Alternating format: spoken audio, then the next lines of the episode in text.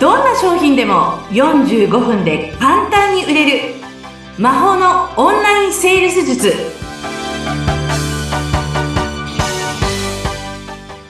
こんにちはセールスコンサルタントの高水康生ですよろしくお願いいたしますよろしくお願いします。アシスタント役の相本幸子です。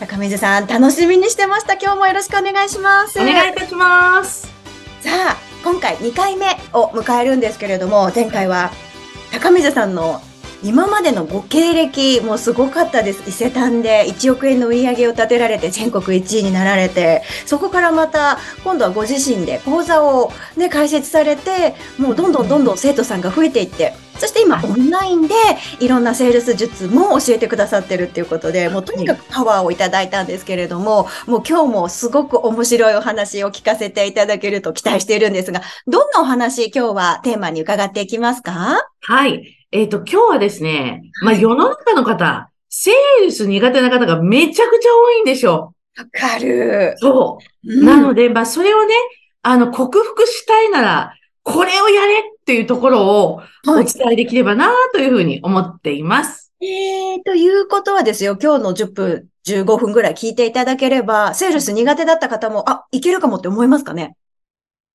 思えるでしょうね、きっと。ええあの、まず伺いたいのがうん、あの、高水さんってもともとセールスすごく得意だったんですか？えっと、私はですね、セールスは、好きとか嫌いとか、まあ、どっちかって言われたら、はい始めたら嫌いだったってことが分かったっていうえ感じ。え意外、めっちゃ意外です。本当に？そうなんですよ。私ね、あの、販売とかがあまり分からなくて、お店に立って、たはい。だアパレルなんで毎日違う洋服着たいなと思って入っただけなんですね。でもそれも販売しなきゃいけないってなったら、うん。お客様にいらっしゃいませとかなんで私が言わなきゃいけないの？って、すごい難聴だったんですよ。それで、もう手を前に合わせて、ずーっと片足重心で立って、こういうこうね、あの、こう首をね、横にこう曲げて、はい勝ったり、そうな顔して店に立ってたんです。そう、同じ人とは思えないですね。そうなんですよ。でも、はいまあ、ある時ちょっとひょんなことがあって、私が一人でお店に立たされることがありましてね。まあ、地獄の3日間だったんですけど、そこ、3日間で。はいそれで、まあそこで、えっと、まあゼロが2日間続いて、3日目、そろそろまずいわけですよ。マネージャークラスが巡回を始めちゃったんですよ、私のお店の周りを。そう。そこで、はいうわ、ど素人でも、あ、ゼロ出してるからだと思う、わかるわけですよ。そこで、大変、販売やり方わかんないって思って、はい。6時の時報が鳴ったとともに、ベビーカーを引いたヤングミセスのお客様が入ってきたんです。はい。で私は、店長が、この3つさえ言えれば大丈夫って言ってった、綺麗うん、可愛い、大丈夫。この3つをいろんな言い方をして、お客様に1点売れたブラウスが今でも覚えている。1万9000円のブラウスでした。すごい。え、綺麗？かわい？い大丈夫。へえ。で、これをね、いろんな言い方するんですよ。例えば、可愛いですよねって言ってみたり、試着室からお客様が出てきた時に、うわー、可愛いですよって言ってみたり、全然違。そうう、いろんなじゃないですか。うんこの3つだけ言ってましたね。そしたらこれくださいと。はい。あ、その時ってやっぱり、よかったみたいな気持ちになりますよね。もう、ほっていう感じですね。ほっと。うん。そんな時があったなんて今では想像つかないんですが、ねいや、もう、好きではなかったですね、ずっと。好きではなくてなくて、で、そうですね。まあ、毎日上司に電話をして辞めたいっていうことを言ったりもしてました。想像つかない。じゃあ、同じように今、もうセールス苦手だし、もう私1枚も売れる自信ないなんていう方も変われますか？もちろんですよ。うんへもちろんです。そう。だから、まあ、方法としては、相本さん、はちょっとスパルタ系ですけどいいですかね？え来ました。それ聞きたかったんですよ。いや、あの、あれなんですよ。すごく簡単で、はいあの、まず二つあるんですね。まあ、まず理由として、うんなぜセールスが嫌いなのかっていうところで、おそらく過去にしつこかったりするセールスを受けたんじゃないかなっっていうことが結構皆さん多いんですよ、聞いていくと。皆さん結構経験されてると思いますね。そうなんです、そうなんです。で、そこからセールスがあまり良くないものだっていうのがが、あの、根付いて、それでセールスが苦手ってなった人、つまりまあセールスって押し売りだしね、みたいな、っていう方がすごく多いんですよ。でうんなので、まず一つ目は、良い経験をしにあ、自分が接客す、販売されに行くんですよ。で、だから過去でたまたま自分が2、3回ね、しつこいセールスにあったからといって、自分の考え自体がセールス苦手になる必要はないわけじゃないですか。うんうんそう。で、世の中っていい接客も山ほどあるんですよ。確かに、そうですね。そういう経験もありますしね、皆さん。そうなんです。そう。で、そういう経験もあるはずなんですよ、実は。よくしてもらったとか、なんかね、こう、お菓子買いに行ったら一個おまけしてもらった。それも反対にとって嬉しいことじゃないですか。でも、皆さんやっぱ忘れちゃうんでしょうね。だから、まず一つ目は、その、いい経験をしに、どんどん接客販売されに行くっていうのがいいのかなと思ってますね。なるほど。それだったら、あの、簡単にできるというか、ね、楽しめますよね。そうなんです。で、そこで、例えばその販売員さん、自分が物を買ったとしたら、うんこの販売員さん、何言ってくれたから自分心動いたのかな？とか、そうなんですよ。そういうのを一つ一つ書き留めておいたりすると印象に残ったのを自分がセールスをするときも使えますよね。別にあの、お洋服だけに限らず、まあ、コンビニでも、家電量もちろんです。うんそうです、そうです。だから、まず一つそれがね、あの、すごくわかりやすいし、あの、すぐにできることなんじゃないかなと思うんですよね。なるほど思い出を一回上書きするっていうことですね。そうです、そうです。ねはい。はい。だから、どうしても嫌いって思っちゃうと、そこだけはずっと持って歩いちゃって、好きっていうのはもう全然ね、皆さんもう、あまりこう、頭の中にないまま、いろんなところで物を買ったりしてるので、ちょっとそこに意識をまず向けてみるといいかもしれないですね。なるほど。わかりやすいです。では、二つ目は？あ、どう、結構スパルタです。二つ目。ここから来ますね。えっとですね、すあのー、二つ目は、はい。苦手から逃げずにセールスしろってことです。わー、来たー。でもね、これが一番早いんですよ。あ、そうん。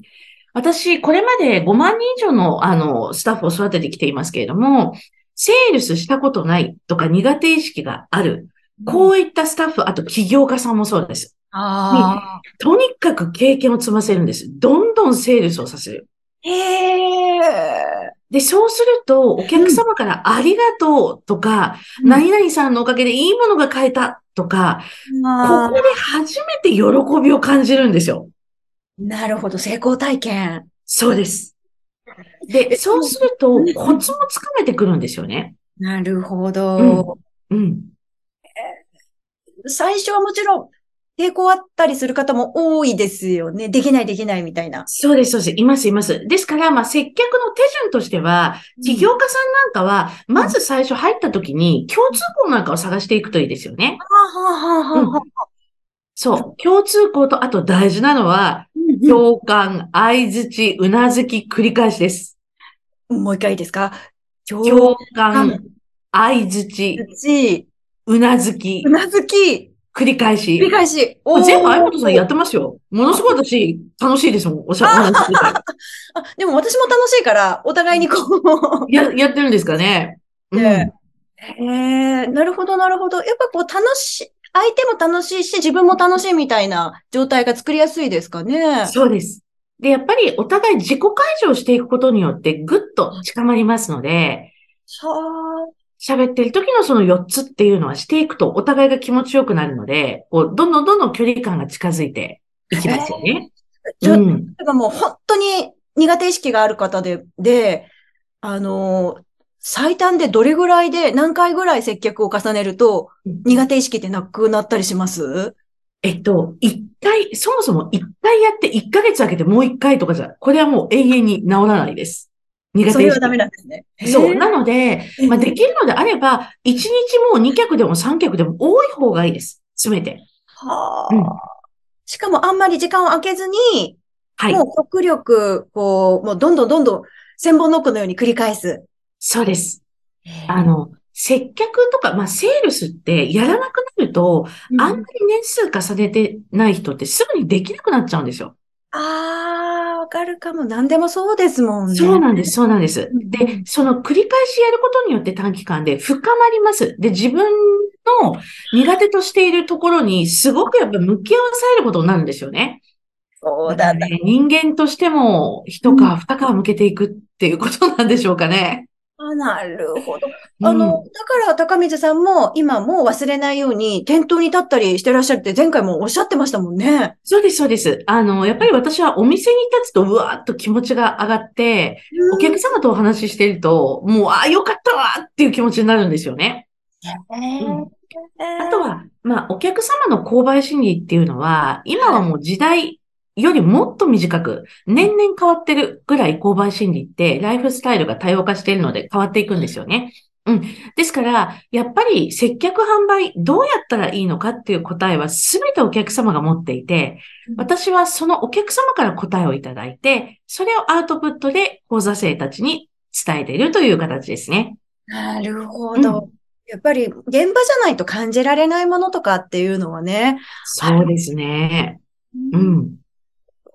ということは、今、リスナーの皆さんで、接客じゃなくてもセールス自体に苦手意識持ってらっしゃる方は、まあ、もう本当に簡単。まずは、その、今まで嫌だった接客の思い出を上書きするために、いい接客をまず受ける。これ簡単ですよね。うん。うん。それともう一つは、まあちょっとスパルタですけれども、とにかく接客を繰り返して、まあ自分の成功体験、楽しいって思ってもらえるような接客をやってみるってことですね。そうです。もう、苦手でも接客をしてしてして、ぎゅーって追いやられて、開き直った時からが世界観広がるよっていうのが一番早いですね。これ人生変わりますね、きっとね。変わります。はい。面白い。じゃあもう、高水さんのオンラインの講座に入ると、そういったこともいろいろ経験できるわけですよね。そうですね。あの、本当にセールスについてお客様の購買心理とかうん、すごく詳しく話します。要するに、お客様を制すためには、こちらがその心理を分かっていないとできないわけですから。